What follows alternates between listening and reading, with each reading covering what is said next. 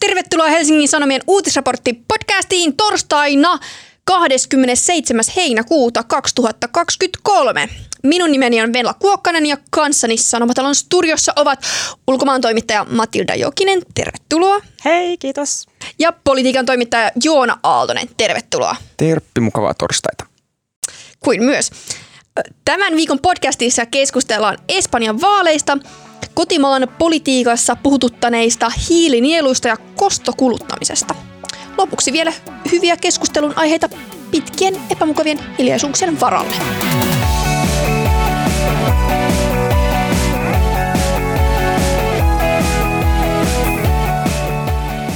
Sunnuntaina Espanjassa pidettiin parlamenttivaalit.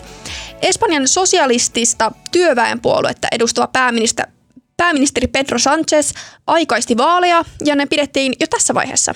Vaalien voittajaksi nousi oikeistolainen kansanpuolue eli PP. Vaalien selkeä, hävi, selkeä häviä, häviäjä ö, on muun muassa äärioikeistopuolue Vox. Ennen vaaleja povattiin, että nämä kaksi puoluetta saisi enemmistön parlamentissa. Puhutaan ensin tästä sisäpolitiikasta Espanjassa ja näistä puolueista vähän tarkemmin ja mennään sen jälkeen sitten vielä ehkä enemmän siihen, millaiset fiilikset ja mi- miten ihmiset suhtautu. Matilda, sähän olit siellä paikan päällä Espanjassa. Näin on.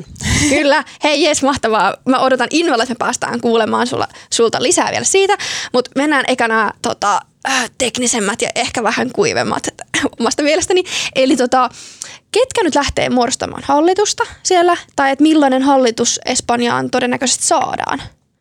No tämähän on silleen niin kuin ironinen tai ristiriitainen tulos, että vaikka nimenomaan PP kasvatti kannatusta tosi paljon ja sai 47 paikkaa enemmän kuin edellisissä vaaleissa, parlamenttivaaleissa, niin he eivät pysty näillä näkyvin muodostamaan hallitusta, koska, koska Vox romahti niin pahasti. Eli tällainen niin kuin oikeiston, oikeistokoalitio on niin kuin mahdoton tai Voxin tuella pelkän PPn niin kuin hallitus on mahdoton. Ja ainut tapa, että PP olisi voinut niin kuin lähteä muodostamaan hallitusta, niin ne olisi tarttenut niin kuin muitakin kuin Voxin niin äänestämään niiden hallituksen puolesta tai vähintään tyhjää, niin kuin, niin kuin, joka tässä vihreätä valoa Feikkoon hallitukselle. Mutta se on tosi vaikeaa saada näiltä muilta ryhmiltä sitä niin kuin vihreätä valoa, jos siellä on mukana Vox antamassa vihreätä valoa, koska niin kuin tällaisia aluepuolueita niin kuin Kataloniasta tai Vaskimaasta saada niin kuin taakse silloin, jos on niin kuin mukana Vox, niin se ei ole realistista. Ja sitten PP on yrittänyt myös neuvotella siitä, että niin kuin PSOE, eli tämä pääministeri Sanchezin puolue, olisi heidän, niin kuin äänestäisi heidän puolestaan – mutta ei ole hirveästi hyviä syitä, miksi Sanchez lähtisi niin kuin hänen kelkkaansa, koska Sanchezille on tässä avautunut vähän niin kuin ovi, ovi jatkaa tätä hallituskokoonpanoa, joka on nyt ollut vallassa. Ja ainut tulppa tämän Sanchezin hallituksen edessä on tämä Junts, tämä katalaanipuolue, öö, jonka tämä Carles Puigdemont on tuolla Belgiassa – kind of maanpaossa ollut tästä Katalonian itsenäis- laittomasta itsenäisyysäänestyksestä alkaen. Ja niin kuin tämän nykyisen hallituksen pitäisi saada niiltä tuki, jotta ne voisi niin kuin jatkaa. Joo. Mikä ei ole mahdotonta, mutta onhan se hyvin monimutkaista, kun on kyse niin kuin, niin. Siis tämä kuulostaa hyvin... tosi jotenkin, äh, voisiko sanoa katkeran suloiselta voitolta, tai sitten samaan aikaan sekavalta tilanteelta. Joo, ei tässä niinku, just se, että vasemmisto on varmasti paljon helpottuneempi näiden vaalien jälkeen kuin oikeisto, vaikka PP saikin tuollaisen tuloksen, koska niin kuin, oikeistolle odotettiin paljon kovempaa tulosta ja niin kuin odotettiin, että valta vaihtuisi ja nyt on aivan todennäköistä, että joko mennään uusiin vaaleihin, mikä ei olisi niin kuin aika paljon jo valmistauduttu siihen, että tässä joudutaan tehdä vielä uusintavaalit, tai sitten Miksi uusintavaalit? Jos ei kukaan saa, on hyvin todennäköistä tai mahdollista, että ei kukaan saa taakseen niin kuin sitä hallitusta, jos ei PSOE mm. on, koska on niin kuin diilejä, mistä Pedro Sanchez ei voi lähteä varmaan Katalonian niin kuin Juntsin kanssa sopimaan, että jossain kohtaa on vaikka vilautettu, että vaikka uusi itsenäisyysäänestys Katalonialle, niin tässä on tällaisia kysymyksiä. On olemassa myönnytyksiä, mitkä ei välttämättä olisi sellaisia, että niihin voisi lähteä. Niin yleisespanjalaisesta näkökulmastahan tällainen ei olisi niin kuin mahdollista heidän niin kuin omien kannattajien näkökulmasta, vaikka että he mahdollistaisivat tällaisen uh, uuden äänestyksen Kataloniassa, koska... Nimenomaan, koska... nimenomaan että ei, ei voida lähteä sellaisiin niin kuin ihan överimyönnytyksiin. Mm. Jo, jos ei lähdetä niin kuin osa, osa, niin kuin, osa näistä Kataloniassa on sanottu, että miksi me lähettäisiin niin kuin äänestää tällaisen madridlaisen puolueen puolesta, joka niin kuin, että miksi, että mitä me siitä hyödytään, niin jos ei tällaista diiliä synny, niin pelkkä vasemmisto yksin edes Baskien kanssa ei riitä tota noin, hallitukseen. Mm, et, et ne tarvitsee niin, hyvin niin kuin jännittävä mm. puolue tässä mm. vaankieliasemassa, joka niin kuin määrittää tämän seuraavan hallituksen Nimenomaan. syntymisen, saadaanko sellaista hallitusta kasaan. Mm. Ja mun mielestä se, mikä tekee siitä tilanteesta tosi mielenkiintoisen, on se, että he joutuu varmaan käymään aika kovaa analyysiä, että niin kuin hyötyisikö se he itse uusista mm. vaaleista mm. enemmän kuin siitä, että, että he lähtisivät tukemaan hallitusta vai ei. Että se on kyllä niin kuin poliittisesti tosi mielenkiintoinen tilanne. Ja niin kuin yleiseurooppalaisesta näkökulmastahan tämä kytkeytyy siihen samaan dilemmaan, mikä tosi monilla mailla on – Eli miten toimitaan tällaisen äärioikeistopuolueen kanssa, mikä Espanjassa nyt on Vox. Ää, eristetäänkö se vai yritetäänkö niin kuin yhteistyön avulla saada se ikään kuin linkitettyä, linkitettyä siihen niin kuin poliittiseen järjestelmään. Ja se on jännittävää aina seurata, miten niin kuin eri maissa, miten eri tavalla tällaisen niin kuin hieman samantyyppisten puolueiden kanssa toimitaan. Et Ruotsissahan pitkään sitä yritettiin yritettiin eristää, mutta nyt ikään kuin sen Ruotsidemokraatteja. tukema... Niin, ruotsidemokraatteja. Mm. Ja nyt, nyt ikään kuin heidän tukema hallitus – hallitusmaahan kuitenkin saatiin kasaan, että se on se, ikään, ikään kuin tämä ongelma toistuu Euroopan maasta toiseen. Toi on muuten hyvä pointti. Toi on mun tosi mielenkiintoinen näkökulma just aina, että miten, miten Euroopassa eri maat handlaa, handlaa tämän tilanteen. Mutta siis ö, yksi asia, minkä kanssa bongasin näistä vaaleista, että on puhuttu myös niin kuin, taktisesta äänestämisestä, mikä on silleen jotenkin mielenkiintoista. sana. Niin, nimenomaan. Niin sitten mä mietin sitä, että, että miten, voiko Matilda avata vielä, että miten se tarkoitti just Espanjassa ja vähän voidaanko vähän peilata, että miten se eroaa vaikka Suome, Suomeen? Joo, no siis äh, no esimerkiksi just ton Katalonian kanssa se näkyy tosi selvästi. Eli Kataloniassahan äh, nämä vasemmistopuolueet niin sai ihan tosi hyvän tuloksen.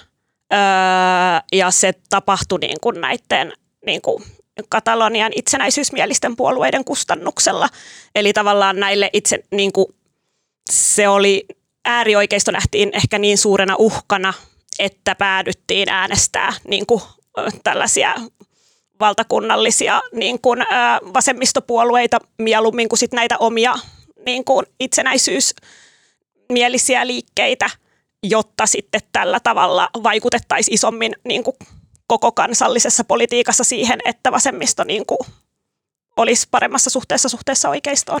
Mutta onko tämä nyt, mä mietin, öö, sorry, mutta mä mietin siis vielä sitä, että tavallaan kun Suomessahan silloin vaalien alla puhuttiin ehkä enemmän siitä, että valuuko öö, vasemmistopuolueiden taktinen äh, tota, äänestäminen ehkä enemmän sinne SDPlle versus ja sitten näkyy ehkä siellä vasemmiston äh, häviönä, niin hetkonen, voiko se vielä sanoa, että menikö tämä niinku samoin päin vai eri päin, jossa, vai voiko sitä verrata, koska siellä on se alue tai tämä Katalonia on mukana? No, pikkusen saattoi näkyä myös Sumarin, mikä on tällä, niin tämä vasemmisto-vasemmistopuolue, niin niittenhän se puheenjohtaja Jolanda Dias, niin se on tosi suosittu ja suhteessa siihen se tulos oli aika maltillinen, että varmasti, ja joidenkin kun juttelinkin joidenkin Sumarin kannattajien kanssa, niin osa oli sille, että ne pohtii, että äänestääkö ne ää, niin kuin Sanchezia vai Jolandaa ihan niin kuin siksi, että niin kuin näin, mutta sitten vielä ehkä niin kuin se, mistä tuli aika paljon ääniä, niin on just niin kuin etenkin tämä ERC-ERC, niin Katalonian niin kuin itsenäisyysmielinen vasemmistopuolue – niin ne menetti kuusi paikkaa, mikä on silleen ollut Katalonian isoin puolue. Ja nyt PSOE oli selvästi isoin ja myös Sumar teki hyvän tuloksen.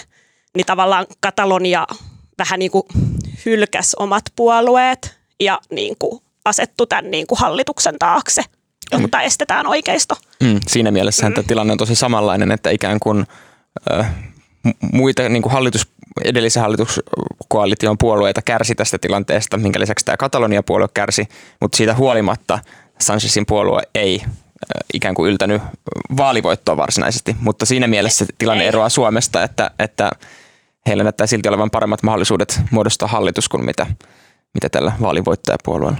Joo, niin on, koska niin kuin sitten heillä on ehkä enemmän sitä pelivaraa tai siimaa, että keiden kaikkien kanssa neuvotella. Että oikeistolla tavallaan se siima on tällä hetkellä aika pieni, jos Vox on kuvioissa mukana, koska Voxia ei haluta. No siis mä mietin just sitä, että kun voi olla, että ihmiset ei ehkä seuraa Espanjan tota, sisäpolitiikkaa, meidän kuulijat niin ah- ahkerasti kuin sinä Matilda teet, niin pystyisikö tätä jotenkin vähän tuomaan ehkä sille lähemmäs sille, että onko näissä, niin voidaanko me verrata näitä puolueita jollain tavalla ö, suomalaisiin puolueihin, onko jotenkin helpottaisi hahmottamaan sitä kokonaisuutta vai onko niissä eroja, onko niissä samankaltaisuutta?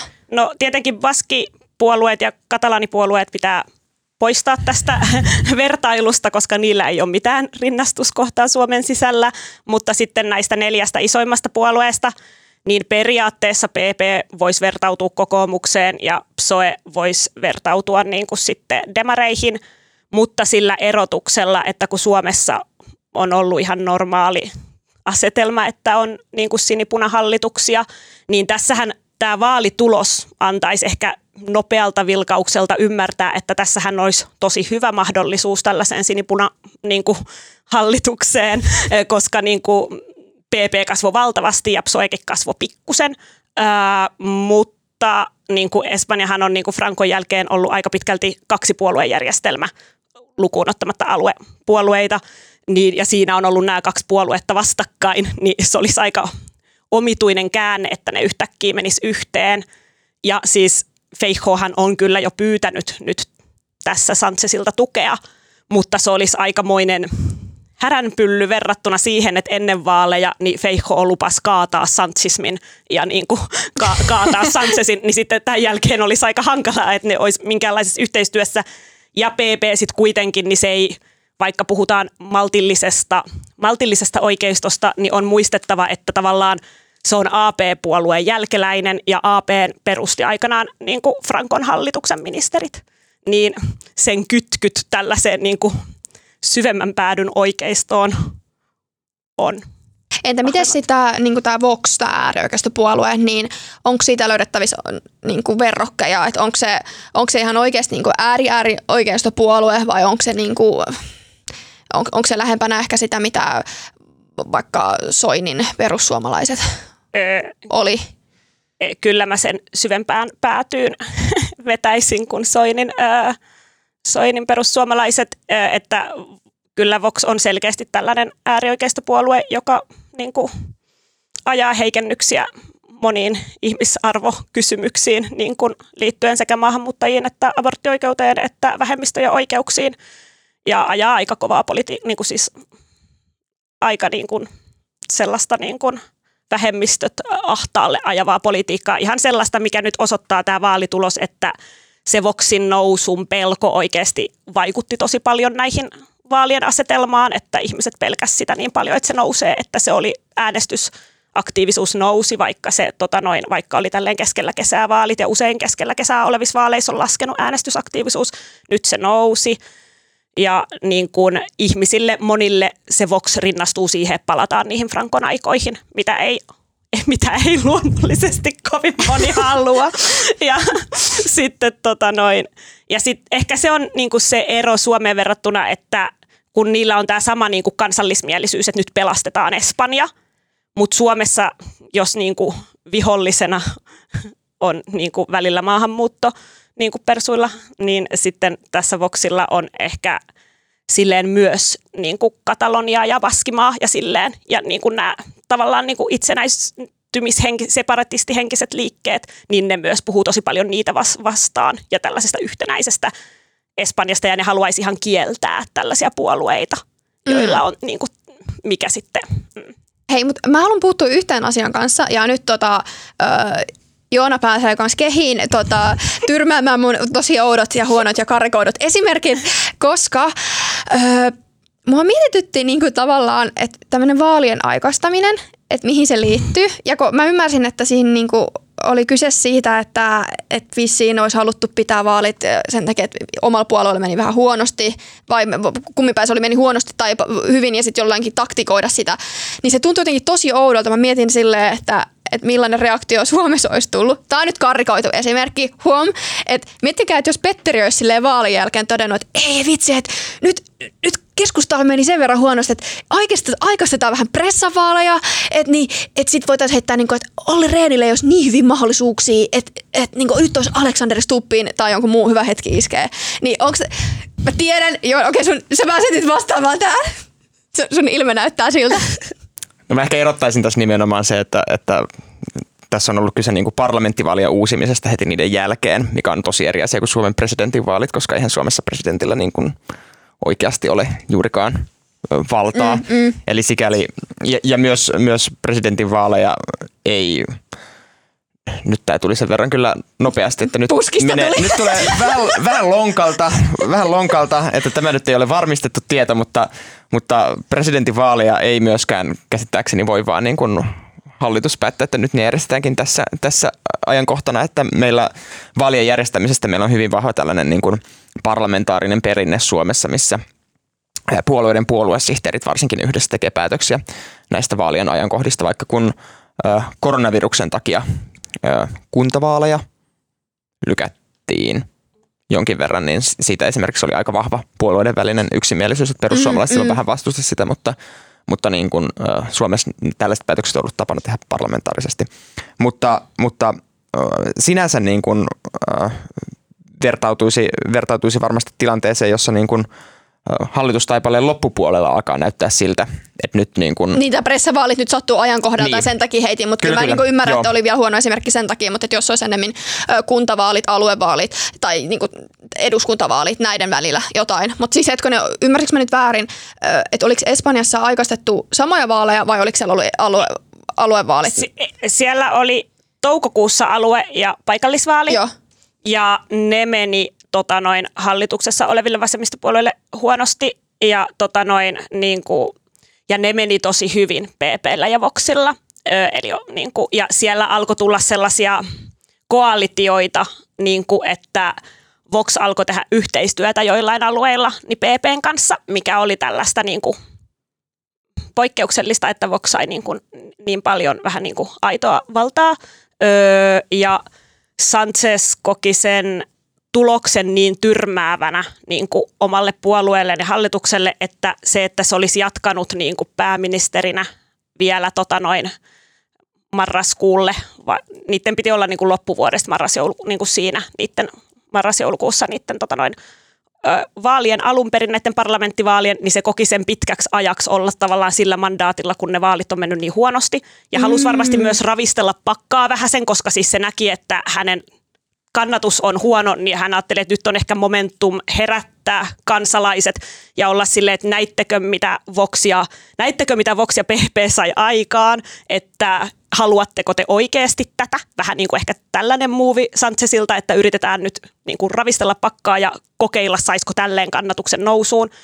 Ja sehän näyttää toimineen, koska niin kuin vaikka PP saikin tosi hyvän tuloksen, niin Vox sai tosi surkean tuloksen ja kyllä se oli Sanchezille selkeä torjuntavoitto, vaikka niin kuin PP selvästi isommaksi nousi, niin äh, tavallaan tämä Sanchezin tekniikka toimi. Ö, se on sitten eri kysymys, että voitaisiko Suomessa lähteä niin kuin, tekemään tällaista Mut, vastaavaa, mutta Espanjassa se ei näytä niin oudolta. Siellä ei ole sitä hirveästi siellä on kyseenalaistettu eri syistä, että kansalaiset on jupissu, että pitää kesällä äänestää ja että niin kuin näin, mutta ei ehkä niin paljon tuosta parlamentaarisesta. Mm, siellä hallituksella on niin kuin paljon vahvempi mandaatti tehdä tällaisia mm. päätöksiä. Tästä täytyy myös muistaa se, että tässähän niin kuin, äh, tämän Sanchezin puolueen iso ongelma on niin kuin Sanchez itse. Että ei välttämättä se ikään kuin kaikissa, kaikissa puolissa se puolueen politiikka, vaan nimenomaan se, että Sanchezia niin kuin henkilönä häneen ei Nä. luoteta, hänestä ei pidetä. Joo. Et, että, että siinä mielessä ikään kuin vastustaja, kun ei löydy puolueelle, vaan hänelle itselleen, niin varmaan tilanteessa, jossa hänen henkilökohtainen kannatuksensa laskee kuin lehmän häntä, niin tällainen niin kuin pelastusyritys mm. varmaan oli niin kuin oikeastaan ainoa, mitä hän pystyi siinä tilanteessa tekemään, siis, jos haluaa pitää niin kuin oman paikkansa siellä puolueen johdossa. ihan totta ja se on nimenomaan näin ja se on tosi ironista, kun on tehty erikseen sellaisia kyselyitä, missä katsotaan, että kuinka tyytyväisiä ihmiset on niin kuin Sanchezin hallituksen harjoittamaan politiikkaan, niin espanjalaiset on yleensä tosi tyytyväisiä. Ei jokaiseen asiaan jokainen, mutta että monet talous ja työllisyys ja tällaiset jutut, mitä Sanchezin hallitus on tehnyt, niin ne nauttii aika suurta kansansuosiota. Mutta sitten kun näiltä samoilta ihmisiltä, jotka on vastannut, kun on kysytty yksittäin, että mitä mieltä olet tästä ja tästä päätöksestä ja on antanut vihreätä valoa, niin sitten niiltä kysytään, että mitä mieltä olet tämänhetkisestä hallituksesta niin sitten ne on silleen, että surkea.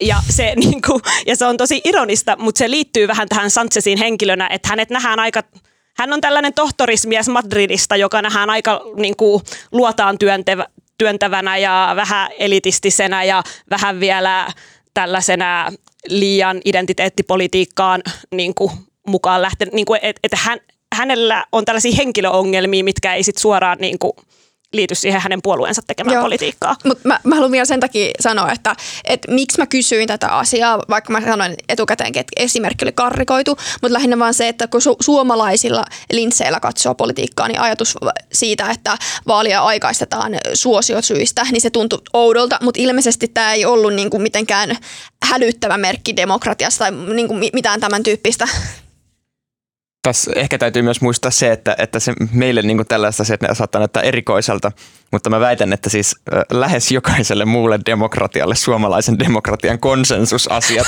näyttäytyy niin kuin hyvin erikoisena. Kyllä. Että, että, että, ehkä tässä seurassa me ollaan se erikoinen porukka, jossa kaikki puolueet pystyy niin kuin keskenään keskustelemaan näistä asioista ja pyrkiä tällaisissa asioissa nimenomaan niin kuin mahdollisimman laajaan konsensukseen että ne puolueiden erot tulisi nimenomaan politiikkakysymyksissä, eikä, eikä tällaisissa niin kuin kysymyksissä, joilla varsinaisesti ei ole niin suurta tekemistä sen niin kuin puolueiden tekemän politiikan kanssa, että mä ehkä kääntäisin tämän tälleen toisinpäin. Ihanaa, kiitos. kiitos.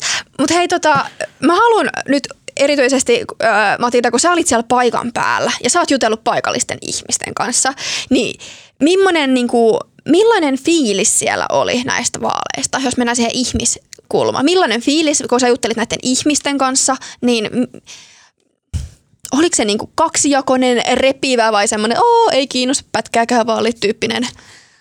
Oli niitäkin, joita ei kiinnostanut, mutta sitten oli paljon, joita niin kuin hyvin vahvasti kiinnosti niin kuin molemmilla puolilla. Ja tota noin, siis onhan se homma lähtenyt tosi kahtia, jakos, kahtia ja niin kuin että se vastakkainasettelu on aika vahva ja ne poliitikot kiihdytti sitä aika paljon sen vaalikampanjan aikana. Ehkä niin kuin Voxen aloitti ja sitten muut lähti siihen kelkkaan mukaan, että se oli tosi vahva sellainen niin kuin oikeiston kampanja Sanchezia vastaan ja Sanchezin kampanja äärioikeistoa vastaan, mikä ehkä Sanchezista onnistui siinä tietyllä tavalla paremmin, öö, mutta niin kuin, että paikallisten tunnelmat, niin Voitko kertoa niistä mummoista rautaportin takana? Se oli mun siis ehdoton lempi, lempiosa sitä sun yhtä vaali, vaalireportaasia. No siis siellähän espanjalaiset on niin ihanan suoria. Suomalaisethan on usein aika tuppisuit, jos niillä lähtee kadulla kysyä politiikasta, mutta espanjalaiset sanoo aika suoraan, mitä ne ajattelee, aika monet. Ja sitten tota noin, oli just keskustelu tällaisen vanhemman rovashenkilön kanssa, jolla tota noin, oli hyvin vahva näkemys siitä, että nykyinen hallitus on tosi hyvä ja että hän haluaa, että niin kuin Sanchez ja tota noin, Soe ja Sumar jatkaa yhdessä hallituksessa ja tota vastaili siinä kysymyksiin tästä ja siitä, että minkä takia hän pitää tästä nykyisestä politiikasta, niin puiston aidan taakse tuli huutelemaan toinen suunnilleen samanikäinen naishenkilö, joka vaati päästä vastaamaan samoihin kysymyksiin. Ja hän oli hyvin kiireinen kuulemma. Ja sitten tämä toinen rouva oli ensin ihan rauhassa ja sanoi, että voit mennä ensin haastattelemaan häntä, että ei tässä mitään, että hän istuskelee tässä vielä pitkään.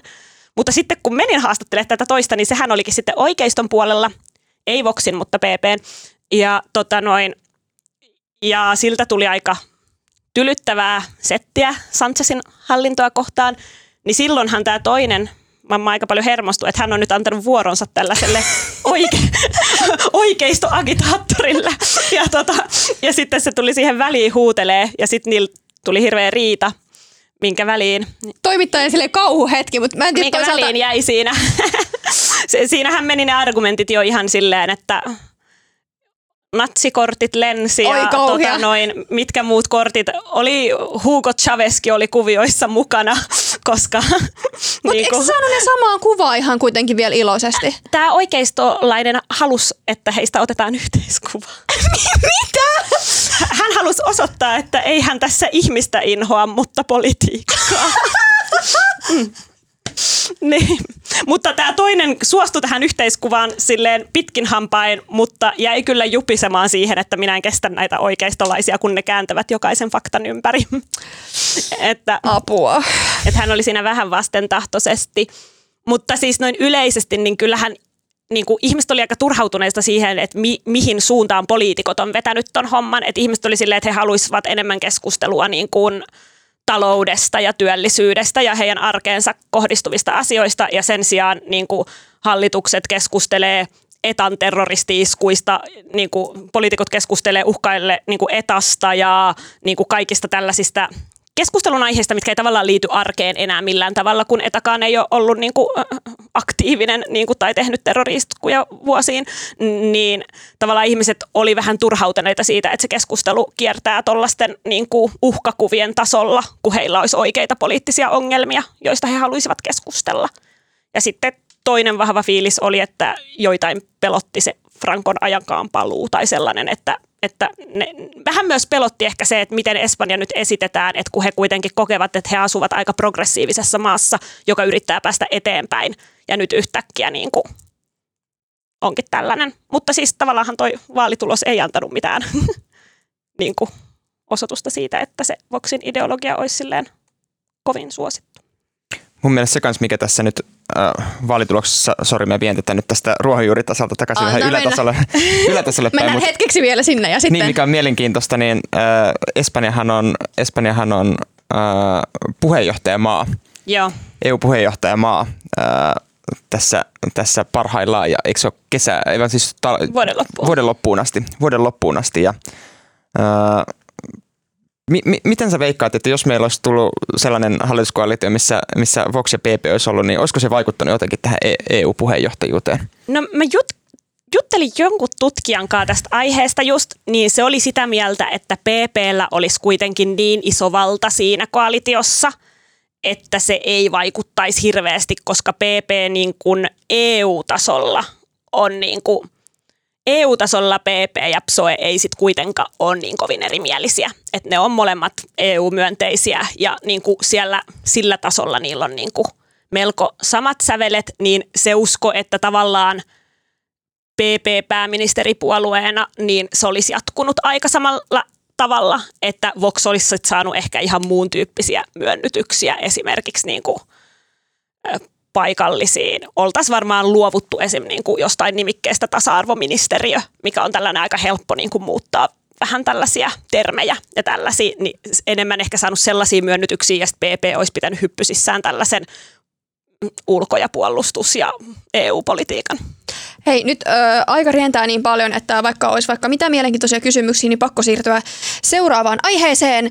Ö, tässä vaiheessa jo kiitos Matildalle, koska olet ollut paikan päällä ja sulla on vaikka mitä mielenkiintoista analyysiä sieltä. Olemme nauttineet suuresti tästä, mutta nyt jatketaan luonnollisesti podcast loppuun asti. Hyviä keskust- keskusteluja.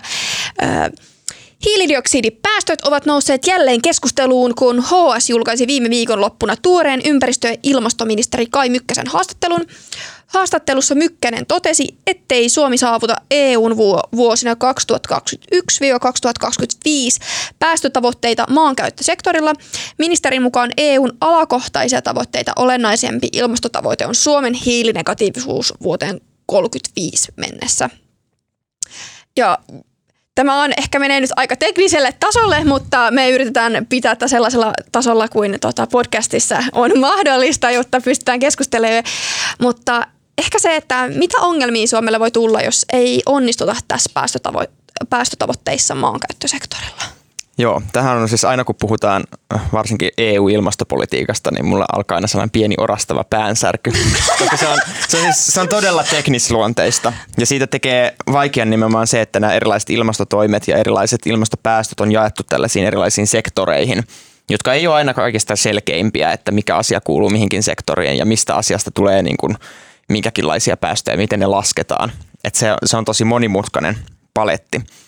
Ja tässähän nyt ikään kuin ö, oli viikonloppuna tosiaan tällainen saaga, missä ensin oli tämä Mykkäsen haastattelu, sen jälkeen tuli kritiikkiä oppositiolta, sen jälkeen Mykkänen vielä vastasi lyhyemmässä haastattelussa tähän opposition kritiikkiin ja sitten sen jälkeen näistä muista aiheista jatkettu vielä muita juttuja, että siitä tuli aika tällainen niin kuin monipolvinen, monipolvinen keskustelu niin sanotusti. Öö, öö, miten hän tämän tiivistäisi? Käytännössä se ongelma on siis se, että edellisen hallituskauden lopussa, joulukuussa, vahvistui tieto siitä, että Suomen hiilinielut on romahtaneet – Eli, käytännössä maankäyttösektori, johon kuuluu metsät ja pellot sun muut, niin sitoo vähemmän hiiltä kuin mitä se tuottaa. Kun aikaisemmin tilanne on ollut se, että tämä maankäyttösektori on nimenomaan ollut hiilinielu. Ja edellisen hallituksen ilmastopolitiikka perustui vahvasti siihen, että meillä on tämä vahva hiilinielu, hiilinielu joka sitoo osa näistä päästöistä. Joten siitä ei niin kuin alkukaudesta juurikaan kannettu huolta. Nyt se tuli tosi... vähän yllättäen jotenkin silleen kesken ja sitten varmistua, mikä se on ja epäiltiin, että onko tämä mahdollista. Joo, se tuli vähän silleen, niin kuin, kyllä se silleen oli niin kuin, siitä oli varoteltu etukäteen, mutta se varsinkin ehkä, että se romahdus oli niin raju kuin mitä se sitten oli, niin se tuli vähän yllätyksenä. Siis käytännössä johtui siitä, että on ollut paljon hakkuita, metsän kasvu on hidastunut samaan aikaan, useita tekijöitä, jotka vaikuttaa siihen, että se hiilinielu on romahtanut. No, Suomi on sitoutunut tiettyihin vähennystavoitteisiin nimenomaan tällä maankäyttösektorilla.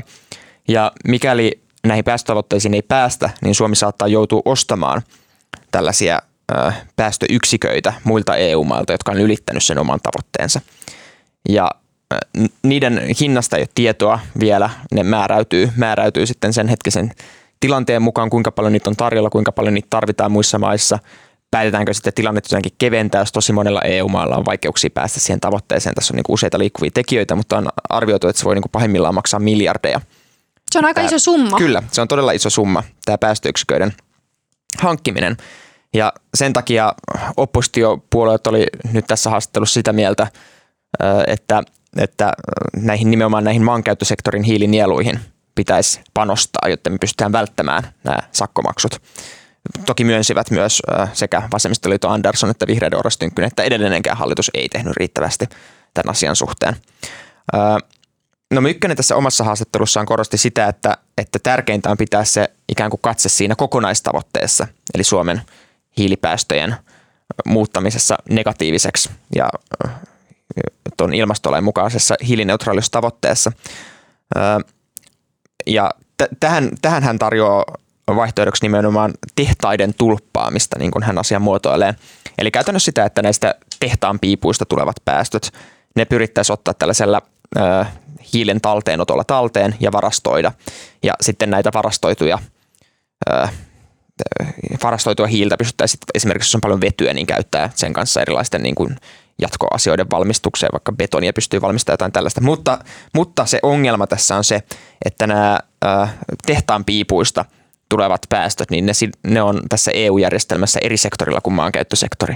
Eli se ei ikään kuin vähennä näitä maankäyttösektorin päästöjä mikä Suomessa nyt on haasteena. Kuulostaa tosi tekniseltä, että, että on eri sektorilla, niin kuin sä aluksi sanoit, että, että vähän jotenkin alkaa aina tulee. Mutta ehkä tämä oli nyt niinku tällainen niinku pähkinänkuoressa selitys, pitkä sellainen, mutta sellainen, mistä nyt ehkä niinku kävi ilmi, että mistä tässä on nyt Kyllä, kyse. Kyllä, ihanaa, kiitos Johanna. Öö, mä mietin myös just sitä, että, että jos nyt puhutaan siitä ylipäätään siitä yhteisestä tavoitteesta, e, eikä mietitä nyt pelkästään ala, alasektoreita ja mennä niin teknisluontoiselle tavalla, niin mä mietin myös just sitä, tätä tehtaan piippujen tulppaamista ja luin esimerkiksi tosi ö, hyvän jutun ö, Oskari Eroselta ö, meiltä ja hän, hän sitä, siinä avasi myös näitä asioita tosi hyvin. Kannattaa lukea se juttu, yritän sieltä muutamaa kohtaa mahdollisesti nostaa esiin. Ö, mutta just se, että ilmeisesti se tavallaan se teknologia niin kuin on olemassa, eikä se välttämättä aina edes ole hirveän kallista. Toki tämä nyt on eri, mistä sanoit, siitä puhuttiin miljardeista, mutta, mutta tavallaan se, tämä niin kuin, äh, tulppaus pystyisi olemaan mahdollista. Mutta sitten se tuleekin niin kuin uusi tämmöinen loppusijoitusongelma, koska ei niitä voi minnekään tänne laittaa. Niin mä mietin silleen tavalla, että ollaanko me jotenkin liian ehkä myös teknologia tämmöisiä uskovaisia vai ollaanko me niin kuin, että on, onko lasi puoliksi tyhjä vai täynnä näiden tehtaanpippujen suhteen?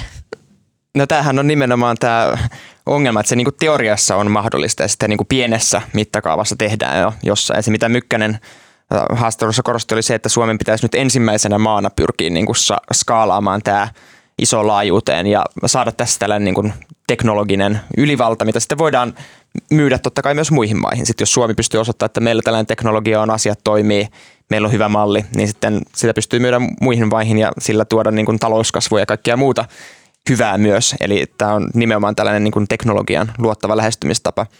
Hei, Mut, pitää tähän väliin sanoa, mä täysin äsken just, että mä ö, menisin sotkea jo kaksi asiaa keskenään, kun sano, mm. puhuin niistä miljardeista, joista sä puhuit, niin nehän ei, ne liittyy eri asiaan, ei, mutta kyllä, anteeksi, mut joo, joo, mutta siis tulevaisuus näyttää, että, että onnistutaanko tällaisessa ja minkälaisia, minkälaisia tuloksia se tuo mukana.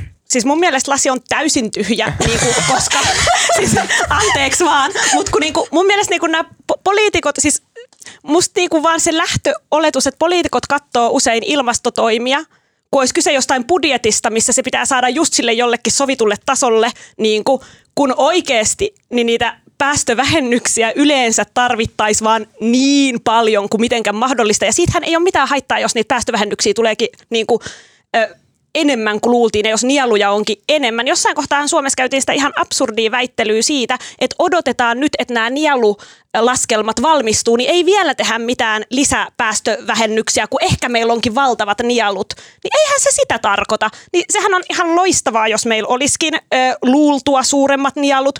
Minkä takia sen tarvitsisi tarkoittaa, että ei pyritä niin hyvään niin kuin energiasiirtymään ja muuhun, kun voitaisiin pyrkiä. Niin kuin, että se on omituinen lähtökohta, että tavallaan ei tarvitse yrittää parasta, kuhan pääsee jonnekin. Riittävä, niin kuin, Riittävä niin, taso. niin siis on tosi lannistava lähtökohta, niin kuin, kun mietitään, että kuinka iso kakku tavallaan maailmanlaajuisesti se niin kuin päästövähennys ja nielu asia on. Niin, ja tällä maankäyttösektorilla se on nimenomaan tiettynä haasteena on se, että siinä missä vaikka tuo tehtaiden, tehtaiden piippujen tulppaaminen, niin sehän ei ole niin kuin – poliittisesti hirveän vaikea toimenpide. Et siinä vaikeaa on löytää se rahoitus totta kai sille, mutta mä en usko, että Suomessa kukaan vastustaa sitä. niin kuin ei, ei, myöskään, ei myöskään mykkästä tässä kritisoineet. Siis mm. esimerkiksi mm. vihreiden Oras Tynkkynen kehu, että se on niin kuin täysin kannatettava mm. hanke, mitä niin kuin pitää edistää ja Suomesta niin kuin pitää saada tällaisen, tällaisen niin kuin teknologian suurvalta, että se on niin kuin hyvä asia, totta kai. Mutta, mutta sitten nämä tänne maankäyttösektorille kohdistuvat toimet, ne on usein poliittisesti aika vaikeita. Ne saattaisi esimerkiksi äh, hakkuiden vähentäminen olisi esimerkiksi tällainen hel, niin kuin yksinkertainen keino, mutta sen niin kuin käytännön poliittinen toteuttaminen on niin kuin aivan todella vaikeaa, koska, koska ei hallitus voi vain kieltää esimerkiksi metsänomistajia, että te ette saa hakata nyt metsää. Tai niin kuin tä- tällaiset, niin kuin, siihen liittyy tosi vaikeita kysymyksiä. Ja sama sille maankäyttösektorille tällaisia niin kuin viljelykseen liittyviä asioita. Äh, siihen tulee ihmisten omaisuuden suoja ja tällaiset kysymykset, niin se on poliittisesti huomattavasti vaikeampi, vaikeampi ikään kuin sektori. Ja sen takia viime hallituskaudellahan siinä oli niin kuin – isoita, isoja haasteita. Ja Ke- keskusta hallituksessa, niin siinä varmasti niin, on isoja ja, haasteita. Keskusta ja myös RKP, niin mm. heillä ei ole erityisen suurta niin kuin intohimoa koskea näihin, näihin asioihin. Vihreät ja vasemmistoliitto taas ajoivat sinne niin kuin vahvoja, vahvoja toimenpiteitä ja sitten demarit oli vähän siinä välissä. Niin se mun mielestä näytti, näytti hyvin sen, kuinka vaikea se sektori on. Ja saati sitten niin kuin hallitukselle, jossa on kokoomus, perussuomalaiset, RKP ja kristillisdemokraatit, niille ne olisi poliittisesti aivan todella vaikeita. Sehän se ongelma on, että se on poliittisesti tosi vaikeaa, mutta jos ei tässä poliittisesti toimita tosi nopeasti, niin sitten sit se on ihan, vielä vaikeampaa. Niin sitten se ei ole enää poliittisesti vaikeaa, vaan sitten niin kuin sitten se on ihan niin kuin luonnonolosuhteellisesti vaikeaa. Katsoen mm. nyt vaikka noita maita, millä maankäyttösektori, niin mitä siinä kohtaa tehdään, kun kaikki metsät palaa maankäyttösektorilla. Et niin kuin sitä olisi ihan hyvä välillä pysähtyä miettimään, kun taistellaan näistä asioista. Mutta... Ihana, kiitos Matilda. Nyt mentiin taas tälle tosi niin kuin negatiiviselle puolelle. Vähän tälle. Ihan niin kuin nyt aihe, aiheen ulkopuolelta, niin se on kyllä niin kuin, en ole ikinä ajatellut, että miten vaikuttaa – tällaiseen niin kuin päästölaskelmiin se, että jos metsät palaa pois, niin kuin se iso on osa ihan metsiä palaa. Se on ihan todella... Niin, mitäs Roodoksella nyt sitten käy? Niin, sieltä, lähin, lähinnä mä mietin, että Sieltä se... vapautuu ihan hirveästi hiiltä. Kyllä, mutta nämä niin kuin vapautumis, lasketaanko ne johonkin niin kuin tehdä, negatiiviksi, koska se, tehdä jutun tästä. Tätä täytyy nyt ehkä selvittää, että millä tavalla tälle niin laskelma, laskennallisesti, reaalimaailmassahan se aiheuttaa hirvittävät päästöt. Miten se niin laskennallisesti vaikuttaa näihin tällaisiin erilaisten sektoreiden Onko olemassa päästötavoitteisiin? tietenkin joku sellainen semmoinen ö, tuhopiikki tai joku sellainen, että et, joo, että jos käy jotain onnettomuutta, niin sitten ei tarvitse huomioida sitä tai jotain. En mä tiedä. Hei, mutta oikeasti Täytyy- täytyy mielenkiintoista. perehtyä Ö, joo, kello rientää taas, aika rientää. Ö, mennään seuraavaan aiheeseen, eli kostokuluttamiseen. Mm, mä varoitan nyt, että tämä vika-aihe saattaa olla poukkoilevampi vielä kuin nämä kaksi aikaisempaa, koska tässä on niin monta aihetta yhdessä, mutta katsotaan miten käy. Ilmastonmuutos etenee, polttavat helteet korventavat Eurooppaa ja ihmiset lentelevät lomamatkoilleen palavalle saarelle eli Roodokselle. Suomalaisten lentomäärät eivät vielä ole palautuneet koronaa edeltäviin lukemiin, mutta osassa maissa lentomatkustuminen on ylittänyt jo pandemiaa edeltävän tason. HSN jutussa kulutustutkija kertoo, että lento, lentomatkailussa saattaa näkyä kostokuluttamisen ilmiö. Kostokuluttaminen liittyy koronapandemian ja inflaation aiheuttamiin tavallisten kuluttajien äkillisiin kulutusrajoituksiin ja sitten kulutetaan sen jälkeen vähän niin kuin överisti. Mitä ajatuksia teille herää kostokuluttamisesta?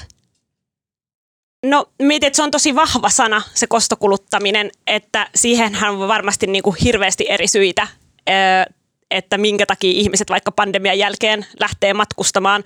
Ja niin haitallinen kuin se ilmiö ehkä niin kuin ilmastomielessä ja monessa muussakin mielessä onkin, niin kyllä mä uskon, että siinä on monilla myös sellaista vähän vaan viattoman piittaamatonta, että ei nyt varsinaisesti haluta kostaa tai olla katkeria, mutta on silleen, että vitsi kun ei ole päässyt tekemään mitään ja nytpäs onkin ihana päästä, että nyt minä tämän ansaitsen, niin kyllä monilla voi olla ihan sellainen ei niin negatiivinen niin kuin lähtökohta.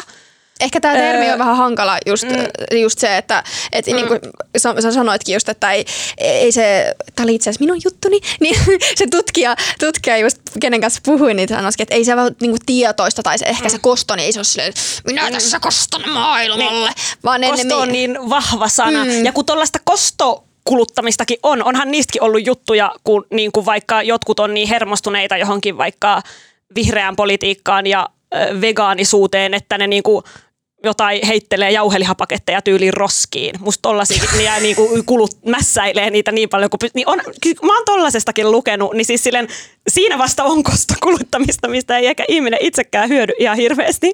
M- mutta sitten, että monille voi olla myös kyse miedommasta. Niin, tai kyllä mä, Matilda puhuu tässä, että jotkut, mutta voi, siihen voisi laittaa vaikka minun nimeni tilalle. Niin, Että kyllä mä tunnistin tämän, että pandemian aikaan ei päässyt oikein minnekään, niin kyllähän sen jälkeen tuli sellainen, että nyt maailma avautuu ja nyt pääsee taas, pääsee taas reissaamaan ja kodin ulkopuolelle. Että kyllä mä niin kuin tunnistan, tunnistan siinä mielessä, vaikka nyt ei hirveästi ole tullutkaan reissattua, niin sen ö, ilmiön, ilmiön tällaisesta niin kuin patoutuneesta tarpeesta päästä mm. jonnekin niin kuin sen tavallisen elinpiirin ulkopuolelle. Mutta en mäkään välttämättä tällaista niin kuin kostomentaliteettia, ainakaan omalla kohdallani siinä kostanut myönnettä. En, en kostanut kostanut sitä kenellekään, enkä, enkä muitakaan asioita, en, en muitakaan asioita, että vaikka sen jälkeen kävin ö, jossain ravitsemusliikkeessäkin, kun rajoitteet poistuivat, niin se ei ollut koston vuoksi, vaan ihan niin kuin henkilökohtaista mielihyvää lisäkseni, Mässäilyn vuoksi. jos Ei, näin asia muotoilee. ehkä, ehkä just se pointti, tämä voi olla myös sille vähän, koska tämä ei ole vielä, tämä kostokuluttaminen ei ole käsittääkseni toi vielä tieteellisessä maailmassa, ainakaan tämä tutkija ei ollut siihen törmännyt, vaan se oli enemmän tämmöinen, että se oli ilmiönä havaittu, että ihmisillä vähän niin kuin menee överiksi. Eh, mahdollisesti se, että ei se, että sä lähdet niin kuin koronan jälkeen vaikka lomamatkalle, niin ei se välttämättä automaattisesti tarkoita, että se on kostokuluttamista, mutta tavallaan se, että jos sä oot vaikka käynyt, normaalisti käynyt vaikka vuosittain ulkomailla, niin sit sä yhtäkkiä menet silleen niin kuin kolme kertaa vuodessa tyyppisesti, tai se jotenkin lähtee ihan överisti, ja sitten se ajatus semmoisesta jolo-asenteesta, että ihan sama, mä oon kärsinyt, on ollut kriisiä, on ollut tätä talouskriisiä, niin nyt mä niinku sit niinku, että et mua ei kiinnosta nyt tänä aikana ilmastonmuutos, mua ei kiinnosta vaikka niinku edes oma henkilökohtainen talous, että niinku, et ihan sama, että mä nyt teen tämän, tämän tyyppinen meininki. Ja sitten taas mäkin tunnustan, että kun tutkijan kanssa juttelin, niin ehkä vähän alkoi tulla sellainen pisto sydämessä, että kyllä mäkin huomasin, että itsessä on jotain piirteitä tämmöistä kostokuluttamisesta, että ehkä enemmän just siitä joloasenteesta, että ihan sama. Että kyllä mäkin lähdin silleen vaan tota, kavereitten kanssa vesiskoottereille ajelulle ihan vaan silleen, että no ihan sama maksaa ihan hitosti, mutta en mä nyt ole käyttänyt rahaa tohon. Et, ja siis oikeasti siinä ei ole mitään järkeä. Niin, Oliko se hauskaa? Oliko surkea reissu? No kyllä meidän tulla vähän hypotermia sen se, oli, se oli hauskaa, mutta kyllä mä niinku tunnistin, että oliko tässä mitään järkeä, olisiko mä tehnyt tätä jossain toisessa tilanteessa. En välttämättä.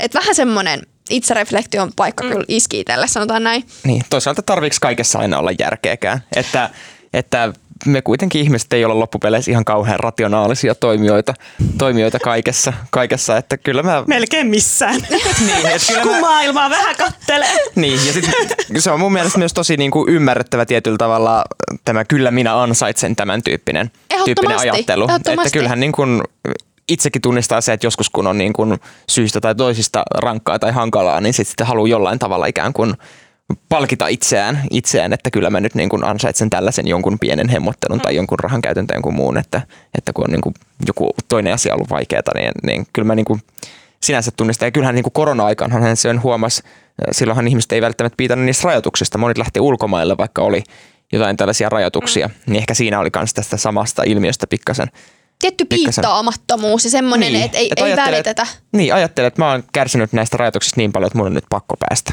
Toi on mm. yleensäkin tyypille, että ihmisille usein tulee monelle että juuri minä olen kärsinyt ja minä nyt ansaitsen.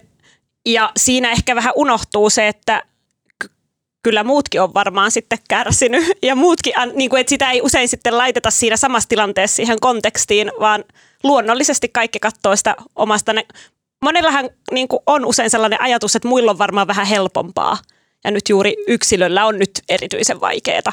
Tämä oli just se, mistä sen kulutustutkijan kanssa juttelinkin, ja hän, hän just sitä sanoi, että tämä liittyy semmoiseen pidempiaikaiseen ö, trendin, joka on sitten tieteellisesti myös niinku, ö, on tutkimusta paljon, semmoiseen niinku hyvinvointitrendiin ja individualismin kasvuun, semmoiseen, moni asia kietoutuu toisiinsa, ja just se ajatus, että tietty minäkeskeisyys ja tota, oman navan ympärillä pyöriminen ei niin jotenkin kietoutuisi, josta sitten tämä kostokuluttaminen olisi niinku tämmöinen ilmiö, ja ja niin kuin todettu, mä haluan vielä sanoa yhden asian, eli sitten taas kun on puhuttu myös kompensaatiokuluttamisesta, joka sitten on vakiintuneempi termi, niin sitten se on vähän eri asia, se viittaa enemmän semmoisiin vaikka urheilutähtiin, jotka on ihan äkkirikastuneet, sitten se lähtee lapasesta, mutta tämä liittyy nimenomaan tämmöisiin niin tavallisiin ihmisiin, joille, joille vaikka korona on rajoittanut sitä. sitä. Ja kyllä sinänsä niin kuin, äh, tänä individualismin aikakautena, aikakautena, kun ikään kuin – jos elämässä tapahtuu jotain ikävää, niin siinä missä 50 vuotta sitten on voitu ajatella, että no, se on vähän niin kuin yhteiskunnan vika, kun tapahtuu nyt jotain ikävää, että nämä niin kuin olosuhteet rajoittavat, mutta, mutta tänä päivänä sitten helposti ajatellaan, että se on niin kuin mun oma vika, että nyt tapahtuu jotain ikävää, koska, koska minä en yrittänyt riittävästi tai jotain muuta. Niin kyllähän tämä niin kuin vastaa nimenomaan siihen, että sitten myös tällaiset ikään kuin positiiviset asiat, ne ei tule niin kuin yleisesti, vaan ne tulee myös, niin kuin pyritään hankkimaan tällaisen henkilökohtaisen henkilökohtaisen mielihyvän kautta, jos saatte niin kuin kiinni tästä. Joo, toi ei ehkä päde nyt koronaan, koska se nyt ei ollut kenenkään yksilö. Se on totta, se on totta mutta mut, niin kuin yleisellä tasolla, mm. yleisellä tasolla niin kuin muista kehistä, myös niin kuin vaikka äh, ilmastonmuutoksenkin liittyen, niin sitäkin ajatellaan, että se on niin kuin se niin kuin yleinen ongelma, mutta tähän niin kuin yksilönä minuun se ei niin kuin varsinaisesti ehkä vaikuta. Niin se on jotenkin just ongelmallinen, että niin kuin kun se on viety noin yksilötasolle,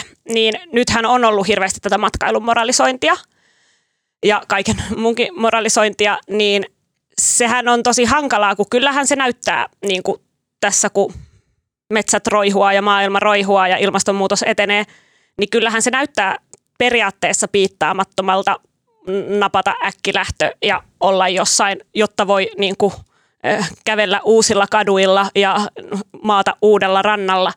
Mutta sitten samaan aikaan mä oon aina itse miettinyt, kun mulla tulee sellainen tuomitseminen mun päähän, kun mä näen tätä toimintaa, mutta sitten mä oon silleen, että se on taas hirveän epäreilua siinä näkökulmassa, että mä oon sellaisessa työssä ja mulla on sellaiset niin kuin henkilökohtaiset ihmissuhteet, että mä jo sen takia – matkailen ihan hirveästi, että mä niinku työn takia ja sen takia, että mä näen niinku joitain ihmisiä. Niin mä oon silleen, että miten mä voin tuomita, että jotkut ei saisi ikinä nähdä mitään uutta paikkaa, mutta minä saan, kun minulla on tällainen elämä, niin se kuuluu tähän. Niin se on niinku, eihän niinkään voi tehdä, niin se, se niin kuin vaatisi sellaisia yhteiskunnallisen tason ratkaisuja, eikä sellaista, että kaikki osoittaa piirissä toisiaan, että sinun valintasi ovat ongelmallisia. Ja varsinkin tässä roodoksessa tämä on mun mielestä näkynyt, että nauraskellaan niille ihmisille, jotka nyt niin kuin vähän paheksutaan niitä, jotka kesken maastapalojen ei perukkaan sitä lomamatkaan sinne roodokselle, vaan menee sinne maastapalojen keskelle Mutta, mutta ne on siis niin kuin moni niistä saattaa olla ihmisiä, joilla on se yksi loma vuodessa, jota he ei voi itse valita, missä se on. Se on tässä kohtaa kesää he on valinnut tämän yhden perheen ulkomaan matkan, jonka se peruu, he ei saa rahoja takaisin, koska... Ehkä säästetty useampi vuosikin. Ehkä säästetty useampi vuosikin.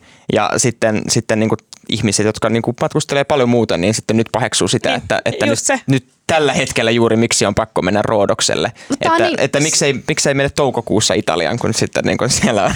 Mutta on just, tässä on just se ehkä, mm. että tämä on niin, kuin niin jotenkin kaksijakoinen asia, että mä niin kuin ymmärrän niin molemmat puolet, minkä takia tämä on jotenkin mielenkiintoista myös seurata tätä keskustelua, että pystyy niin kuin ymmärtämään juuri näitä ihmisiä, jotka on säästänyt monta vuotta ja päättää, että nyt menee kun ei ole mahdollista ja sitten ymmärtää myös sen ajatuksen, että eihän tässä, niin kuin, onko siinä mitään järkeä.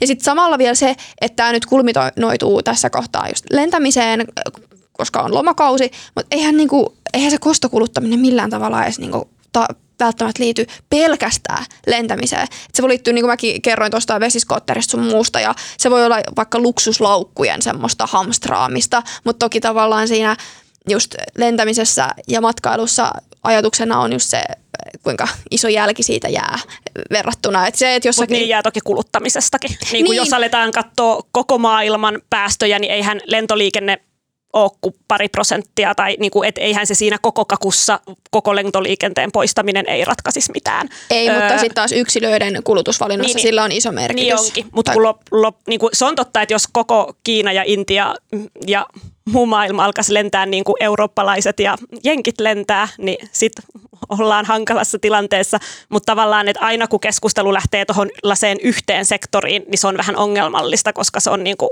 tosi iso kokonaisuus, jota pitäisi jotenkin Jep. Mm. Ja sitten just tavallaan helposti, jos puhutaan vaikka, ajatellaan, että hei, törsäsin rahaa johonkin superhienoon konserttiin, niin ajatteleeko, kuka ajattelisi, että hei, no se on kostokuluttamista. Että et sitä ajattelisi, koska siinä ne päästöt on erilaiset. Tai että si, siinä kohtaa, että no se on elämyskuluttamista. No matkailukin on, että tämä on monimutkainen. Mutta hei, mä haluaisin puhua vielä pikkasen Amazing Race-keisistä.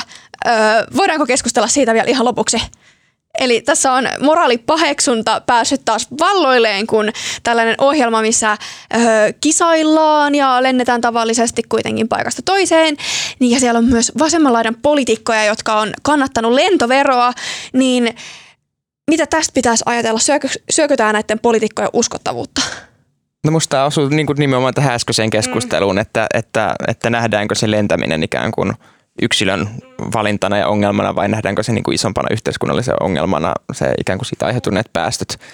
Että, että mun mielestä tässä on kaksi puolta tässä Amazing Raceissa, että siinä on toisaalta näyttäähän se niinku huonolta vaan niille poliitikoille, jotka siis... Ei, se hyvä, mihinkään ei se hyvää PR ole, jos PR lähdetään hakemaan. Niin, siitä ei niinku pääse mihinkään. Että näyttäähän se huonolta, että menee niinku sen jälkeen, kun hän on vastustanut, tai siis niinku ollut sitä mieltä, että pitäisi tiukempia toimenpiteitä tehdä vaikka niin kuin tällä mannerten sisäisellä tai niin kuin maan sisäisellä lentämisellä ja sitten osallistua ohjelmaan, jossa lennellään aivan niin kuin päättömästi. päättömästi. Varsinkin sen takia, että se nimenomaan tietyllä tavalla tuollainen ohjelmahan normalisoi sitä niin kuin lentämistä. Antaa sellaisen kuvan, että, että no tällaistähän tämä matkailu on, että lennetään niin kuin monta kertaa paikasta toiseen ja seikkaillaan siellä sun täällä. Ja näyttähän se hienolta. Mutta sitten taas toisaalta eihän sillä niin kuin, niin kuin oikeasti isossa mittakaavassa ole mitään väliä. Niin silleen tavallaan – niin näin, muutamat Eihän... yksilöt, jotka osallistuu, niin tavallaan niin. heidän siitä kisasta koituva ö, päästömäärä, niin sillä ei ole mitään merkitystä. Näin myös tuli keskusteltua. Niin, ei, eihän sillä ole. Ja siis se, että tavallaan – se olisi vähän epäloogista, että et sä vois, vaikka siis aivan samaa mieltä tässä, että jos sä haluat profiloitua poliitikkona tiettyjen asioiden ajajaksi, niin kyllähän siinä kannattaa julkisuuskuvassaan pitää se mielessä. niin, kannattaa. Niin, would say, mutta niin kun, eihän se sinällään ole loogista, että et sä vois yhteiskuntatasolla ajaa tiettyjä asioita ja silti välillä yksilöelämässä päätyä erilaiseen, koska se sun yksilövalinta voi johtua just siitä, millaiset ne yhteiskunnan rakenteet on. Että esimerkiksi olen niin kuin nuorena monesti lentänyt sellaisia matkoja, jotka olisin mieluummin tehnyt junalla ja mulla olisi ollut aikaa tehdä ne junalla, mutta mun tilille ei ollut rahaa tehdä niitä junalla. Eli tällaisessa, jos mä sitten äänestäisin, että parannetaan junaliikennettä ja nostetaan lentojen hintoja, niin mä voisin äänestää tällaisen puolesta samaan aikaan, kun mä kuitenkin hyppäisin siihen lentokoneeseen. Niin, täs- ihmiset täs- toimii et- hirveän ristiriitaisella tavalla. Niin, ja- eihän toi ole ristiriitasta. Sehän on ihan loogista, että haluaisin mennä siihen junaan, mutta rahani eivät riitä. Kumpa Niin. valtio tekisi jotain, jotta se juna olisi halvempi ja se lentokone olisi kalliimpi.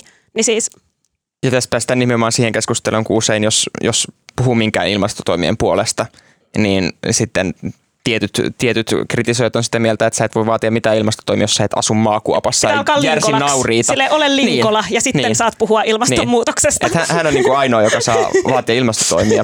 Mutta sitten täytyy muistaa, että tällaisessa nimenomaan Amazing Race-tilanteessa, niin sitten nämä ikään kuin tällaiset eh, tavallisen elämän vaatimukset ei niin kuin päde. Että sehän on ihan heidän niin kuin vapaaehtoinen valinta lähteä sinne ja se on myös...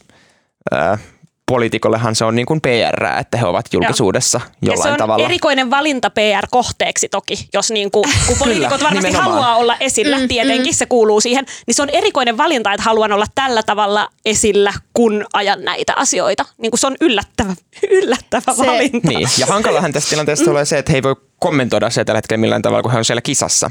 Joten tästä niin kuin väistämättäkin tulee sellainen ajatus, että ovatko nämä niin kuin poliitikot oikeasti olet vaan niin tyhmiä, että sitä- heille ei ole ei tullut niin ihan mieleen tällaista asti. asiaa. Ei sitä ole nyt ehkä ihan loppuun asti mietitty. Niin, ja, ja tämä, tämä on niin kuin se ajatus, mikä itsellä tulee tästä mieleen, mutta Vai hei, he pääsee ole pois myrkyn silmästä. Heidän Niin. ei tarvitse kommentoida. He, he voi vedota siihen, että ei, eivät pysty.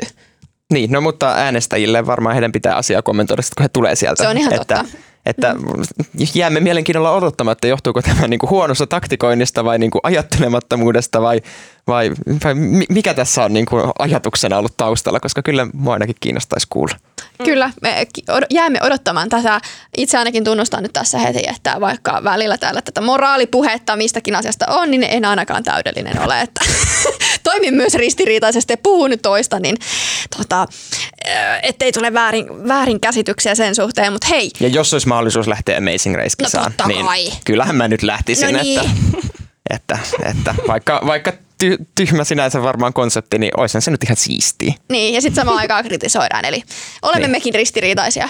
Juuri näin. Mutta hei, Mutta me ei olekaan poliitikko. me ei ole poliitikkoja tämän God. Öö, On, onneksi toimittajat saa vaan keskittyä sen kaikkeen kritisointiin ja sitten ei tarvitse päättää asioista. Joo, mutta hei, nyt mennään öö, suositusosioon. Eli kun te viikonloppuna menette saunomaan vaikka mökille, uimahalliin tai kuntosalille tai johonkin muualle ja sihautatte siinä limonaadin tai olut tölkin auki lauteilla ollessanne, niin sitten kun se vieressä istuva alkaa latoa sitä vettä kiukaalle kuin viimeistä päivää ja teidän pitäisi jollain harhauttaa sitä, niin mitäs, tota, mitäs te alatte jutskailla sille saunamaisterille? No mä voisin jutskailla, äh, mä oon siis luonnollisesti politiikan toimittajana suuri poliittisen satiirin ystävä. Oh, niin mäkin. Ja, ja mä suosittelen tällaista äh, suomenruotsalaiskoomikkoa kuin Alfred Bakka, joka on tehnyt aivan todella siis niin kuin, äh, purevaa RKP-hallitusyhteistyö-satiiria muun muassa Instagram-tilillään ja TikTokissa löytyy Alfred Bakka nimellä Instagramista ainakin. Ja Siinä ei kyllä kukaan näytä hyvältä siinä satiirissa.